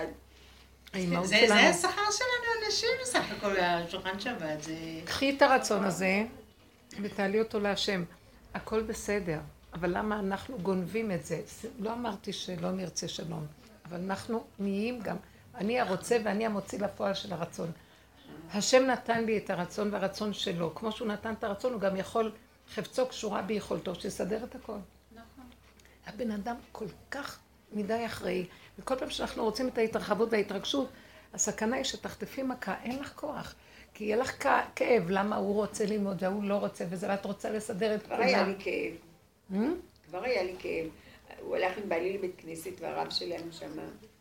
השוואה. אז אחר כך, כשאני הלכתי לשיעור של הרב, הרב אמר לי, אוי, היה לכם אורח. מאוד הרשים אותי, בן כמה הוא, וכבר הוא חשב על שידוכים, וככה וככה. הוא כל כך התעניין בשיעור. כל זה, כאילו... הבן שלי לא מונח שם, מה לעשות? הוא לא מונח, הוא מבקש מבעלי, תלמד אותי דברים ש... טוב, אבל זה נכון שהיה לך כאב. הכאב הזה הוא מאת השם, אז תעלי אותו להשם. אני רק רוצה להגיד לכם, הגולם מדויק. לכל דבר זה נכון. זה נכון שצריך להשתמש בקוסמטיקאית. אני אומרת רגילה, לא צריך, מה עכשיו תלכי לחברות האלה ולכל הסיפור הזה. השם נתן לי תשובה להגיד לה, יש צורך במה שאת עושה, אבל הרגע הראשון תחברי אותו להשם. למה את מתרחבת? כי זה שלך. זה נכון שצריך כאן את הנקודה שהאכפתיות שלך כאימא יעלה להשם, את כאילו ממליכה את השם על האכפתיות. את ממליכה את השם על הבן הזה, שהוא יטפל בילד וייתן לו לב חכם ושומע. את מבינה? מה אנחנו עושים? אין כאן, ואנחנו לבד רצים לטכס עצות, ואז עצות, ואז אה, אה, כאבים, ואז התרגשויות, ואז פעולות, ואז נופלים, ואז קמים, ואז נהיים שק של חבטות. גם שייתן לבעל שלי. לב חכם ושומע למה הוא מדבר. שליטה נוראית של שקרה. שייתן גם לבעל שלי לב חכם ושומע, שידע מה לדבר. הוא דיבר בסדר. אכפת לך מה הוא מדבר. את יודעת, אני אספר לך לא משהו. משהו מתוק. באמת, להגיד... לא, את תפסתם את הנקודה? כמעט כל מה שקורה הוא בסדר. ההתרחבות, הנקודה הראשונית בסדר, ההתרחבות זה לא בסדר. לכל דבר יש מקום. ההתרחבות מזה זה לא בסדר. ההתרגשות, ההתגרשות מהנקודה, זה המסוכן. אס- אספר לך סיפור לנקודה. זה אה, הגיע אה, לפני כמה ימים המפקד של הבן הגדול, שהוא הולך לגמור את הצבא בגלל הוא רצה לדבר איתי משהו, פשוט לגבי... והוא התחיל לספר לי שהילד הזה, פשוט הוא אמר לי, הוא זהב. הוא שמע, הוא קרא לו ממחלקת אחרת מהצבא כדי שהוא יהיה היד הימין שלו, ועכשיו יש לו תחת- תחתיו כל מיני חיילים שהוא צריך להכין אותו. כל זה אני לא ידעתי מהבן שלי. נגיד, הוא בא, הוא סיפר לי, הילד הזה שיש זה לו, חלק מהמעלה שלו. שיש לו, זה פשוט, אין לך מושג מה זה זהב. הוא אמר לי, יש לו לב זהב, כולם הולכים לדבר איתו, להתייעץ איתו, או משהו כזה. תאמיני, הילד הזה מגיל 13 לא בבית. מאיפה הוא הסתובב? מאיפה הוא הסתובב? ובזכות, נגיד, הנקודה הזאת שאת אמרת לי, זה לא שלך, זה לא שלך, זה לא שלך. השם שמר עליו. הוא שמר עליו, אבל לא רק זה, הוא היום, הוא לא לפי התבנית שאנחנו היינו רוצים, השליטה הזאת, שהוא יהיה ככה וככה וככה, ואני אני רואה, רואה שזה גילוי של השם. אני לא מבינה איך, אני יודעת שזה דרך אחרת, אני לא יודעת. אבל זה שלו, את יודעת, ואני בהלם, במתפעלה. ממש, כן, כן. הנה, זה הנקודה, שזה שלו, זה המילה, זה שלו, זה שלו, אני לא. מבינה את שלו. אנחנו לא רוצים להגיע לפירוק. אז הוא אומר לנו, הם יישארו גם שלכם אם אתם תהיו שלי. זאת אומרת, אני לא רוצה שיהיה פירוד ואז זה שלו, מה הקשר שלך איתו. יש טבעי שזה הקשר שלך, אבל הקשר שלך איתו צריך לעבור דרכי, אז גם את תישארי, גם הוא יישאר, גם זה יישאר, התבניות יישארו, ויהיה כולם מחוברים איתו. אבל אם לא, ואנחנו הולכים בכיוונים האלה, הוא מפרק. ואם את עושה עבודה גם לאחר, אם לפני, אם אחרי, השם שומר עליהם ומחזיק אותם. השם רואה ישמור, שהיום שיתמידו. השם הוא שומר עלינו, שאין לנו חשבונאות רבים, שהוא לא ככה ואני לא ככה, והם מגיעים הביתה וטוב להם, ולפעמים כואב לי, כי באמת הם לא בתוכנית שאני הייתי רוצה מהם, אבל מיד אני מעלה את הנקודה ואני אומרת, זה שלך. זה שלך, הכל זה שלך. ו- אבל זה, אני אומרת, זה- זה פשוט הילד הזה, הוא בגיל 13 לא בבית. זה, זה, איזה זה משהו, שלו. כן, אבל. כל כך ברור שזה שלו. באמת, איזה, כן. איזה השגחה. תראי מה שהיא עשתה עם הילדים, והם נשארו בסדר. שיר תינוקת, לזרוק אותה לילד בן תשע ולצאת עד שעה שלוש. באיזה שעה זה היה? פייגי, באיזה שעה זה היה שאת השארת את התינוקת? זה היה בשמונה, לפי. בשמונה ובשלוש היא חזרה. את יכולה להבין? אני רק ילד חזרתי קטן ל- יונק, תינוק, בת כמה התינוקת? רק חזרתי לראות כאילו בת כמה התינוקת? פחות משנתיים כאילו. חודש. אני בשלוש חזרתי רק בשביל לצאת חזרה. לקחת את הדברים שלי. כי אני הייתי צריכה כביכול לישון עוד לילה. התנתקתי, הזמנתי רפלקסיולוגית שתוציא לי את כל הרעלים של המפונקים האלה. הוציאה לי את כל הרעלים. ומה הבת שלך אמרה? והבת שלך מה חזרה באותו יום? אני לא יודעת אם בכלל מה היא יודעת, מה היא לא יודעת. היא לא התקשרה אחרי זה. פעם הבאה היא לא תקרא לך, אל לא, זה לא תדאגי. מעניין אותי מה היא... זהו, סידרת לך את הפעמים הבאות, סידרת שלא אותם. יהיו לי מדליה. חפשו איזה חמודה. אגיד לך את האמת, העולם הזה שקר אחד גדול. באמת זה שקר, סליחה. יואו, איזה זה- אמת פשוטה ובוטה, אבל האמת כאן בוטה, אבל היא מאוד חזקה. כן, כאילו, איזה ראש גדול יש לנו בדור הזה, וההורים עושים גם את זה וגם את זה וגם את זה וגם את זה וגם את זה וגם וגם שהילדים בסדר וגם שהם ישמור עליהם והכל, וגם אני אעשה את זה וגם הם יהיו בסדר, וגם... אתם שמתם לב? סליחה, את לא יכולה הכל לשמור על הילדים שלך, את לא תעשי לא זה ולא זה. את לא רוצה, תפקיר אותם קצת, לא נורא, לא יקרה להם כלום. לא. אני רואה שהשיגעון של הגדלות, בסוף, הכל קרח. זה חסר וזה לא נהנה, כולם חסרים בתוכנית הזאת. זה של הגדלות והשליטה, אה? השליטה, השליטה. זה כאילו, את רוצה שהכל מסודר כדי שכולם יגידו שאת בסדר גמור. אבל לא, זה- עצם זה שאנחנו עוד, זו תוכנית מזעזעת ברחבות שלה, שכל הזמן אנחנו חיים מה השני חושב ומה הוא ואיך הם, ואין הם ואין שני ואין אף אחד, וכל התכלית לצמצם לגולם ולחיות עם הנשימה שלי. לנשימה שלי, בשנייה הכל נמחק. זה מה שהוא עשה, אה, הרב כץ, צ'יק צ'אק עם עצמו וחזר. אין כלום. אין עולם, אין שני שראה אותי עושה כך ולא ככה, ומה הוא חושב עליו, אין אף אחד, אין, אין. זה דמיון. ככל שאנחנו חיים עם הצמצום הזה, גם אין שני. אז אפשר, אפשר להגיד לשני, זה כאילו, השני הופך להיות הצילום של עצמי לגמרי. שלום לך נפשי. שלום, את אומרת לשני שלום. את רואה רק את עצמך בזוויות שונות. את ואת ואת ואת, כולכם זה אני. בזוויות שונות שלי. זהו. אבל תקשיבו, אין שני. אבל את חושבת, את זה את, והיא זה היא, והיא זה היא, ויש ריבוי, ואז מתבלבלים, וכל אחד שונה מהש... אין מחשבות כאלה. את זה פן שלי, ואת זה עוד פן שלי, מזווית כזאת. ולא אכפת לי, כמו אני רואה אותך, בוקר טוב, שלום עלייך נפשי. שלום עלייך נפשי. זהו, בלי מחשבות, בלי כלום. השלמה, קבלה, הסכמה והתמעטות בנקודה. בורא עולם זה הכל שלך, וזה לא שלי כלום. לא להתערבב רגשית ולא ליצור סיפורים ועניינים. כל הזמן המצב, תוכנה הזאת, יוצרת סיפורים, יוצרת עניינים, עד כדי זוועות. מלחמות ונהרגים אנשים. זה התוכנית עושה, אחד מאוים מהשני, חיה מסתכלת על חיי, היא רואה את עצמה. זה כמו חיה שרואה את עצמה בתוך המים, בבבואה, והיא חושבת שזה, והיא כועסת עליי שהיא נראית נורא, היא נופלת למים ומתה. זה ככה אנחנו... סליחה, המלחמות שבכדור הארץ היו זוועות, זוועות עלי אדמות. ההתבלבלות כל כך גדולה, וכל העבודה היא לחזור, אין בלבול, יש נשימה, יש... אין אף אחד, רק אני. אם היינו חיים ככה, היה לך חרדה ממישהו, היית דואגת על משהו? והסיבה מסובבת שיש פעולות, ויש אינטראקציות, אבל קטנות. את עם עצמך, ילד קטן זה את, זה זה את, בעלך זה את, הכל בקטן, ולא, גם אני עם עצמי. כבר לא יודעת מי אני ומי עצמי. זה משהו, כלום, ריק. את יודעת, קרה- לי בשבת, תחדדי לי את הנקודה. את יודעת, השבוע השם נתן לי מתיקות מאלף עד תו. היה פשוט שבוע. יפה, מתוק, ממש כל יום בהודיה, כי באמת, אין- לך מושג, ממש משהו מאוד מאוד חזק. והייתי בשבת וכל היום היה, ממש אמרתי תודה רבה, תודה רבה, הכל היה טוב, הכל היה היה יפה, מתוק. ופתאום המוח התחיל להתעורר על איזה מין חשבונאות רבים, על מישהו, נגיד על משהו, כאילו אני תפסתי איזה נקודה, מוח אמר, לקח והוא אמר, "ת- ת- תעזרי לי לחדד. היה לי טוב, היה לי מתוק, ופתאום המוח כאילו ממש תפס איזה נקודה כדי להתחיל לדאוג על משהו. אני מבינה, לא, תקשיבי, זה שיגעון. הוא חייב לבוא מאיזה, הוא חייב להזכיר לך אני פה.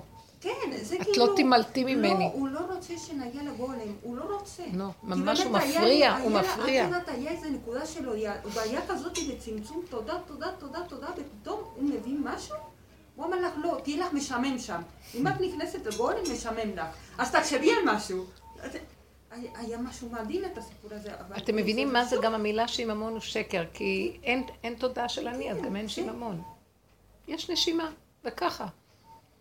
השיממון זה החסר של ההתעסקות לאני. האני קיים, אבל אין לו במה להתעסק. אבל הגולם זה האני נופל. אין כמעט אני. אין אני, זה סיבה מסובבת, ואת עושה, פועלת. אין כמעט מחשבה. זה כזה מקום שקט, הלוואי. נכון, אבל באמצע הוא מופיע שם. הוא יכול, כי אנחנו... אני רואה לא איפה הסכנה, אתמול דיברנו על זה בשיעור, הסכנה הכי גדולה של יסוד הגולם זה העולם. זה כאילו, עכשיו שאנחנו בגולם, פעם נכנסנו מתחת למיטות וברחנו מהעולם, כי ראינו מה זה עץ הדת ונבהלנו מהחיים שלנו. עכשיו נשארנו כאילו בגולם, יוצאים לעולם, והוא רוצה להתגלות בתוך העולם בגולם שלנו, כי הוא רוצה את הגילוי שלו. אבל אני בסכנה, כי הוא שם אותי עכשיו מול העולם. אז עכשיו אוי ואבוי לי, אז עכשיו טיפה של התרחבות על מחשבה, על דמות, על רגש, אני בסכנה. לכן הגולם, כמו שאמר, מומחש שהוא חייב להיות בנקודה, ואסור לו להרים את הראש משם. וטיפה שהוא מרים, ישר הוא מתרחב. זאת אומרת, המחשבה הראשונה הנכונה, תפעלי תעשי. עכשיו, בא לך מחשבה כזאת וישר את רואה. המצוקה שזה עושה לך ריבוי חשבונות ואת מתחילה לעוף לשם, ברומטר מעלה טק טק, לרדת, לא שייך לי, לסגור, שלום. מה שהיא עשתה זה היה מאוד גולמי. את נותנת עוד פעם למחשבה, זה מתחיל להיות. אפילו לרצות להבין מה קורה שם זה מסוכן כבר. לא רוצה להבין את המחשבה, לא רוצה לנתח, לא רוצה להכיר. זה שלב שאסור גם לנתח. כלום. להוציא את התקע. מדויק. להוציא את התקע.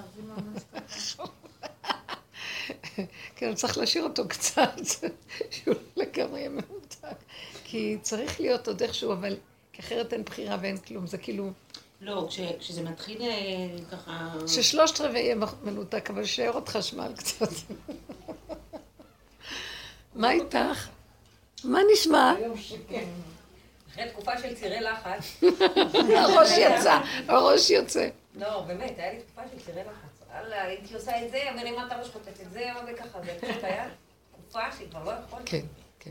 אז בא לי קצת, אה, היה לי איזה סיפור, אה, באיזשהו תיק שאני... קיצור, רציתי שהוא יהיה היה משהו אחד, ומאוד טרחתי להוכיח משהו מסוים. בסוף הלקוח שלי עשה לי פדיחות והפקיד את כל הבוכת הכסף שקיבל, לא יודעת פתאום מאיפה, לחשבון המשותף שהצד השני שלי ראה. הלכתי למות מזה, היה לי התרגשות ועצבים וכעס, ואת יודעת, כאילו אמרתי לעצמי, בואי, כמה אני... הגוף שלי נלחמת על. נקודה. הת- התרחב- התרחבתי מדי, כי אני כבר מאוד רחוקה מתיקים, ובתיק הזה הרגשתי שאני... איזה סכנה זה העולם. והתעצבנתי, והתעצבנתי, וכאילו יצאתי גם כלפי האישה, אמרתי, "מה- נסגר איתכם? כאילו, אני עושה כל כך, כאילו, באמת, מה, מה, איפה, מה, איפה זה היה? אז היא כותבת לי, זאת אה, אימא שלי, אומרת לי, אבא זה אתה. ברגע שהיא כתבה לי את המשפט מי הזה, כותבת? כן. אבא זה אתה. ברגע שהיא כתבה לי, אמרתי לה, "אתה כותבת זה?" כאילו, עשתה לי נוקאוט. את לא מבינה איזה נוקאוט. מה את. אומרת? מה, הפקידו שם כסף? לא משנה, אני אחר כך אגיד לך את זה, אבל היא עשתה וואי, לי איזה מעניין. נוקאוט. את לא מבינה? אמרתי, וואי, תודה. פשוט אמרתי לה, תודה רבה. מה זה קשור? זה כאילו, את יודעת, כל כך התרגזתי מזה, זה הרג אותי באותו, באותם כמה רגעים חשבתי שאני הורגת מישהו. כאילו אמרתי, הגוף שלי כבר כואב בשבילכם, אני כל היום רק עם הסיפור הזה, ואלה בבת אחת עשו לי זה לא יודעת מה, ואז היא כותבת לי, אבא זה אתה, אמרתי לה, וואלה, אבא זה אתה, מי זה כתב? צודקת ב-200 אחוזים. מה לי ולסיפור הזה? מה לי ולילד? לקוחה, לקוחה שעשתה את הטעות, כאילו היא זורקת את זה על אבא. בקיצור, זהו. היא החזירה אותה, איזה יופי. וואי, את לא מבינה. את לא מבינה איך זה החזיר אותי. בשנייה אחת, כאילו. והרגשתי שזה גם לא היה מילים שלה. כאילו, בואי, אמר לי, "אבא, מה את רוצה? כאילו, מה את רוצה מהסיפור הזה? היא הרגיעה אותי כאילו 1-0. וזהו, כרגע זה עומד ככה. עכשיו אני לא על משהו, רגועה. לא. עכשיו אני מכירה את התיק הזה, אני לא מה לך פה? לא, כי יש לי כל הזמן בתיק הזה, משפט כזה, התייצבו, רות ישועת השם. אל תתעסקי ממש. בזה. כאילו כל רגע שאת רק רוצה ללכת על פי השכל וזה, מה, מה, מה, ולנסוע, התרגשות אליו. תחזרי, תחזרי, אין וזה, והיא עשתה לי נוקאוט, את לא מבינה את זה- בשנייה אחת הרגיעו אותי. אבל הרבה מאוד פעמים אנחנו נכנסים באמת בחזרה, מצטמצמים וכולי, ואז פתאום עוד פעם זה עולה לנו. כן, נכון. אנחנו עוד פעם זה מצטמצמים, צף, זה מה שהיה לי. תקופה, היה לי... מנסים אותנו. מנסים מה? אותנו, מנסים אותנו אה, להתעקש על הדבר. כמה פעמים שמתעקשים, אחר כך עוזבים אותנו. לנו אה, יש עכשיו אה, את הנקודה הזאת שה... בזמנו כשעשינו את השידוך של הבן שלי, אז ההורים, זאת אומרת, ההורים שלו, כאילו אב, אבא שלה, סליחה, אבא שלה אמר, כן, המחותנים, אמר אה, שהדיור עליו. כאילו הנושא, אנחנו אמרנו שאנחנו לא יכולים לתת שום דבר על דיור, הוא אמר אין בעיה, הדיור, אה, הנושא של הדיור עליו. אנחנו מאוד אה, שמחנו מזה, ידענו גם שהם בעלי אמצעים, ודי, אה, זה היה גורם מפצל וכל מיני דברים אה, אחרים. מה שבסופו של דבר מתברר שלא דיור ולא נעלה, זאת אומרת, הוא, הוא קנה לו את הדירה, הוא, הוא באמת קנה לזוג אה, דירה, אבל לא מהון שהיה לו, אלא הוא משכן את הדירה שלו, בשביל לקנות את זהו בקיצור שורה תחתונה, אה, משכנתה של ארבע וחצי אלף שקל, שבשנתיים הראשונות, בשנה הראשונה הוא שילם את זה, בשנה השנייה הוא ביקש מאיתנו להשתתף בזה, אמרנו שאנחנו לא יכולים. עכשיו, לא מזמן הוא הודיע לבת שלו שזהו, הוא לא יכול, ארבע וחצי אלף שקל על אברך כולל, שאשתו כרגע בחופשת לידה לא עובדת עם הילד השני, צריך להתמודד עם זה. ואנחנו, אה, מה זה, כאילו. מצד אחד כאילו, זה סוג טבע של זה דין רמאות, תורה, בדרך כאילו, טבע מה? תורני זה אבל דין מה? תורה, בדרך טבע תורני זה דין תורה. אנחנו אבל לא נלך על דבר כזה, כי, כי אנחנו לא אנשים אבל שנריב זה לא לא היה כתוב שום דבר? מה? לא, הוא לא התחייב בכתב? אה, לא, נראה לי, ש... נראה לי שזה היה הכל. בעל פה, כי אנחנו מכירים את האנשים, אנחנו מאוד, מיודדים איתם, הכרנו אותם עוד קודם, באמת אנשים מקסימים ונהדרים. קודם הוא יכל, הוא חשב שהוא יכל, עכשיו הוא לא יכול, העיקר הוא תרם ספר תורה. לפני כמה חודשים לעילוי נשמת אימא שלו. שזה הון עתק, אז כאילו על ספר תורה אתה תורם ו... ו- ו- ועל התורה של החתן. שלך, ועל החתן שלך שיושב ולומד כאילו, אותו אתה לא, כאילו, עליו אתה לא חושב, הוא צריך ארבע וחצי אלף שקל לסחוב על הגב עם שתי ילדים ועם אישה לא עובדת, כאילו, מה אתה חושב?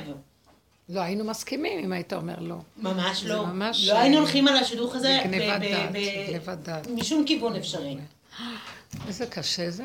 ו- אבל, אבל- אז שוב, אז אנחנו שידוך פה בדיבור הזה של אבא זה אתה? ואבא זה אתה, והשידוך? הזה היה יותר שידוך טוב. מתפרק בגלל שלא מסכימים על דיור? כן. לא, אני מתכוונת, כאילו, בוא נאמר שעכשיו זה לא...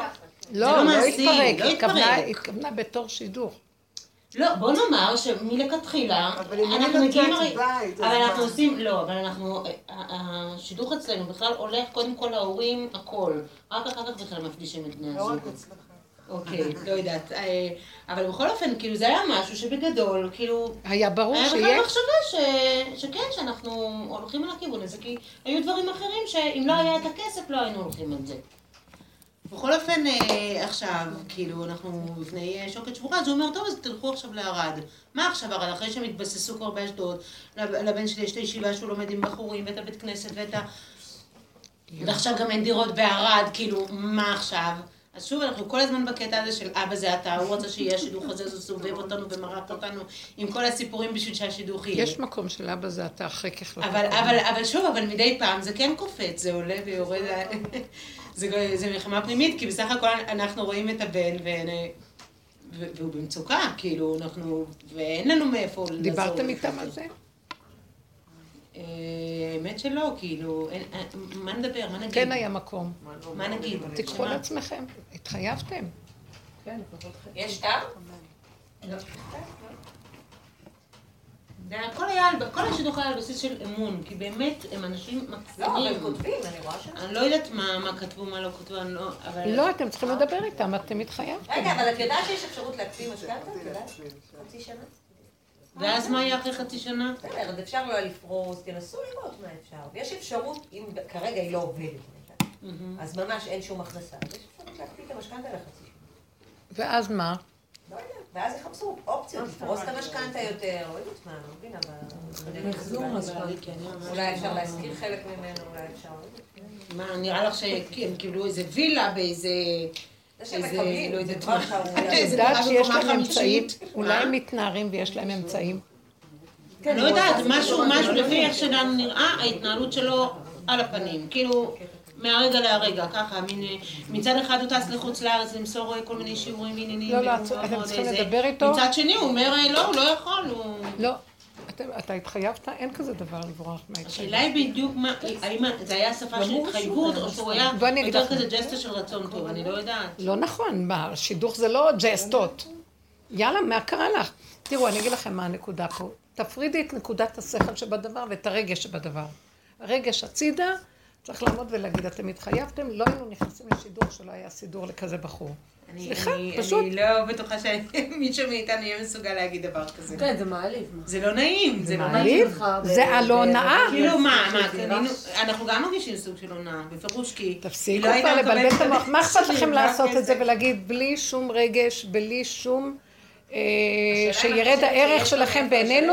אחד על אחד, את חושבת? לא, בינתיים הבנתי שהוא חי מאוד מאוד בחשבון, והיה לו חודשיים, לחודשיים היה לו לשלם. לא, אבל השאלה אם את חושבת שבאמת יש לו מאיפה לשלם? למי? לאבא. אין לי. גם שום מושג, זה אני רק יודעת שהוא. הכניס ספר תורה. לא, לא, לא, רגע. כאילו, מה, מה חשבת? אתם כאילו, מבלבלים ועכשיו עכשיו. פתאום אין לך כסף לשלם לבת שלך? כאילו, מה? אתם מבלבלים. זה נראה לי לא- סדר עדיפויות לא נכון. כאילו, תקשיבי, אל תיכנסי במחשבות. יש לו, אין לו סדר עדיפויות, הוא הוציא ספר תורה, הוא נסע לחו"ל, זה חשבונאות. לא. נקודה לבוא ולדבר.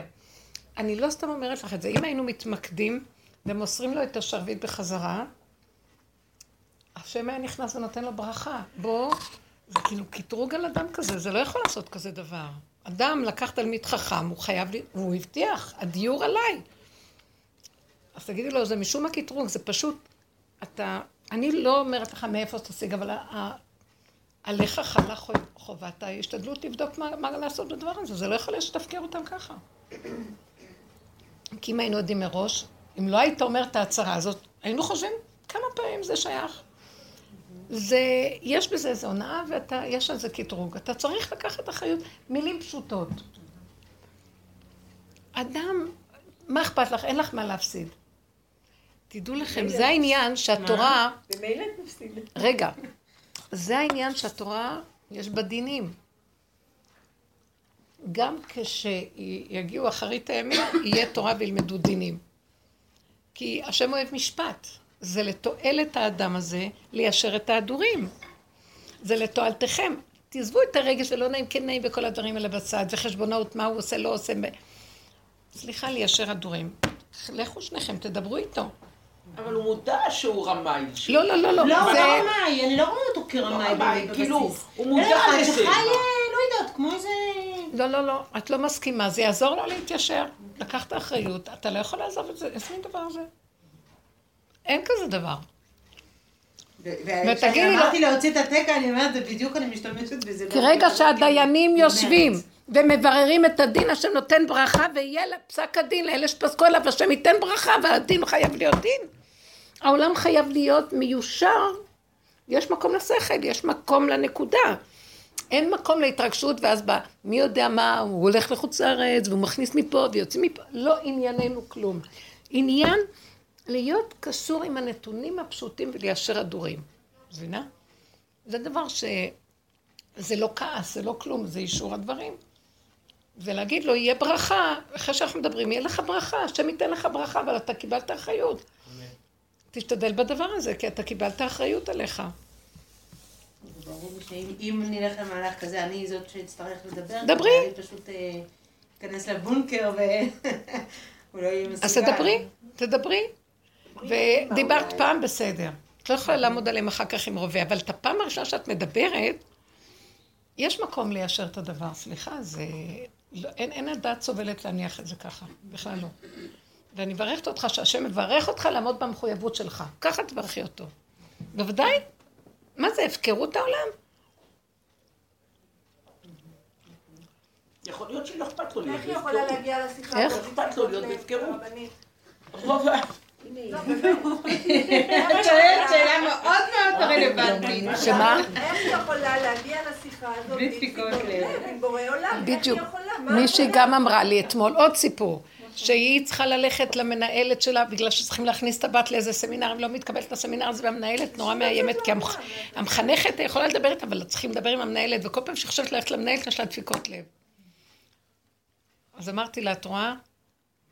הדפיקות לב האלה מיותרות, כי את נותנת ממשות למנהלת, מי בכלל? תלכי עם הגולם. עכשיו, צריכים לעבוד, איך, לא- איך הולכים עם הגולם? שימי את הראש באדמה, בבשר, תלכי כמו עיקר, שיש לו רק שתיים שלוש מילים, וזה קשה, יהיה לך אה, התרגשות, ת, תשלחי את זה להשם. עוד פעם, עוד פעם, עוד פעם, עוד פעם. אני גם כן אה, הלכתי למישהי ש...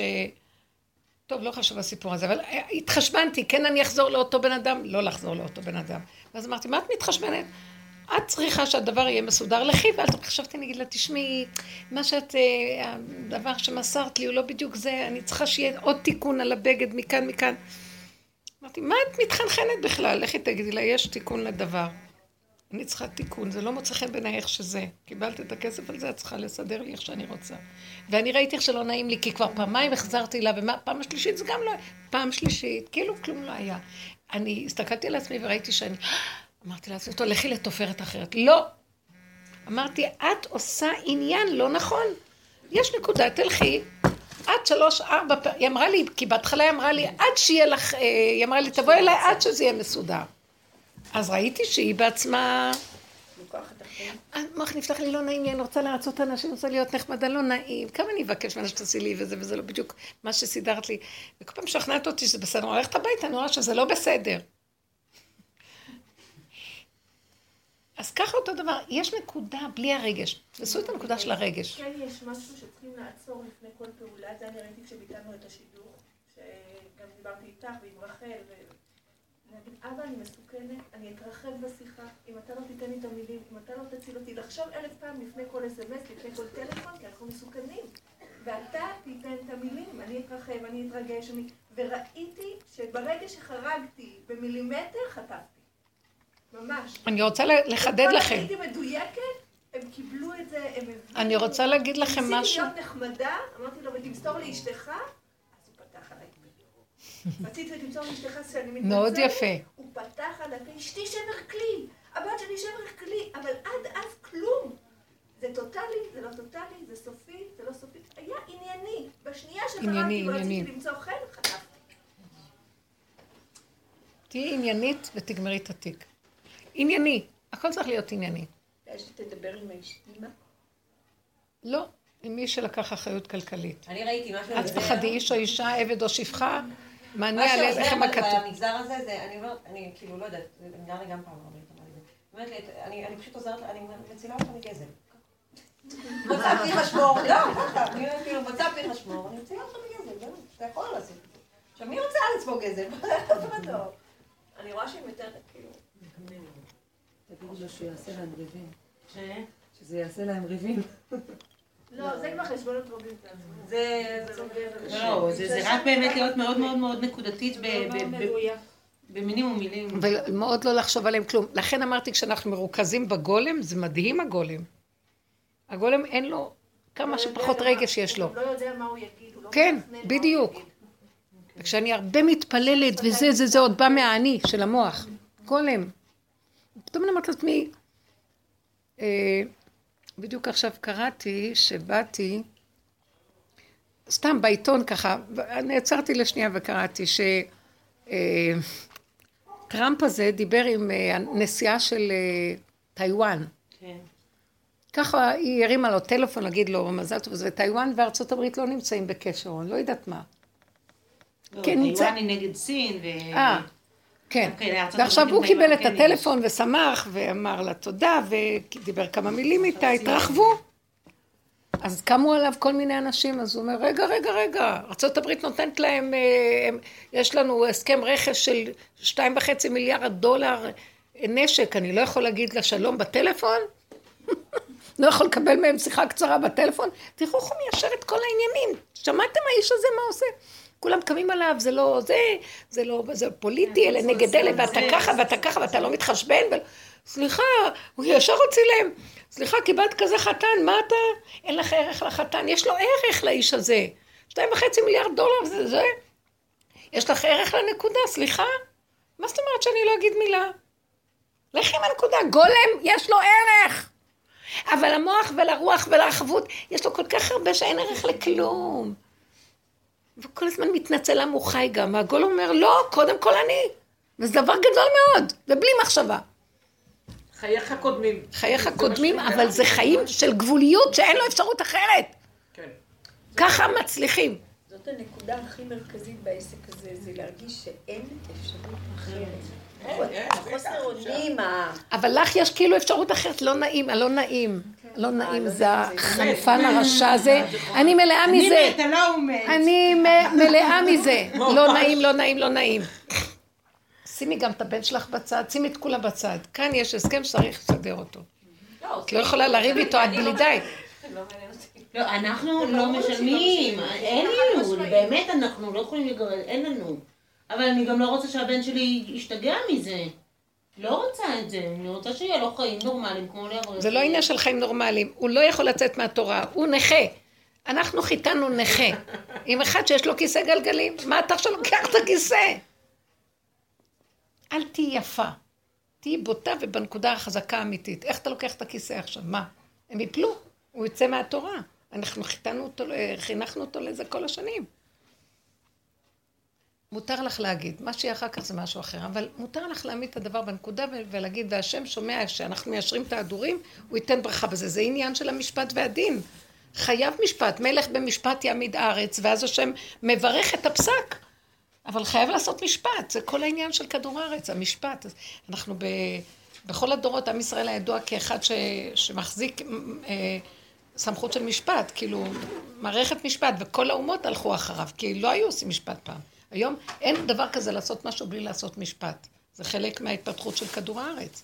זה לא משפט שהוא עושה. בראש שלי כל... אז זהו, כמה אנחנו אוהבים את הבת שלו, וכמה היא מקסימה, בשביל שאני לא רוצה ולא אוהבת לא, לא, אל תדברי על אף אחד. כאילו, להיות... אל תדברו על אף אחד ואל תתרחבו על כלום. בדיוק, שום ריצוי. הרבע מילה שתגידי אני אומרת לך, שלי, מדהים. מדהים. מדהים. אני חושבת שבגלל זה אני, כן, אני מתי רציתי את התופרת הזאת, עשיתי דלהה וילדה לדבר איתה. אז היא... ישר לעניין, נקודתי הכל, וזהו. הלוואי, אז הגולם מגיע למקום הזה, זה הכי טוב, הלוואי, ואני מתחננת לבורא עולם שכל המערכת של עץ הדת והמנגנון הזה, הוא לא נותן לנו להגיע לנקודה הזאת. ומתים מרוב מחשבות ורגשות ועניינים והסתבכויות וסתם. ימותו ולא בחוכמה, והגולם הוא אמיתי, הוא פשוט, הוא ישר, הוא לא מכאיב לאף אחד, אומר את האמת שלו, רגע, הוא אומר זה נגמר. לא תשאירי לו עצבים שמה. האמת שלך תחלחל לו לתוך המציאות, והוא יחשוב, מה הדבר הזה שעשיתי? מה זה בקלות לרדת ממחויבות כזאת? מה זה, עולם הפקר? את יכולה להגיד, העולם לא הפקר, אתה לקחת אחריות. גידלנו אותו לתורה. כמה מילים. סליחה, זה נכה, תגידי לו, תציעו זה, זה נכה, וזה הכיסא גלגלים שלו.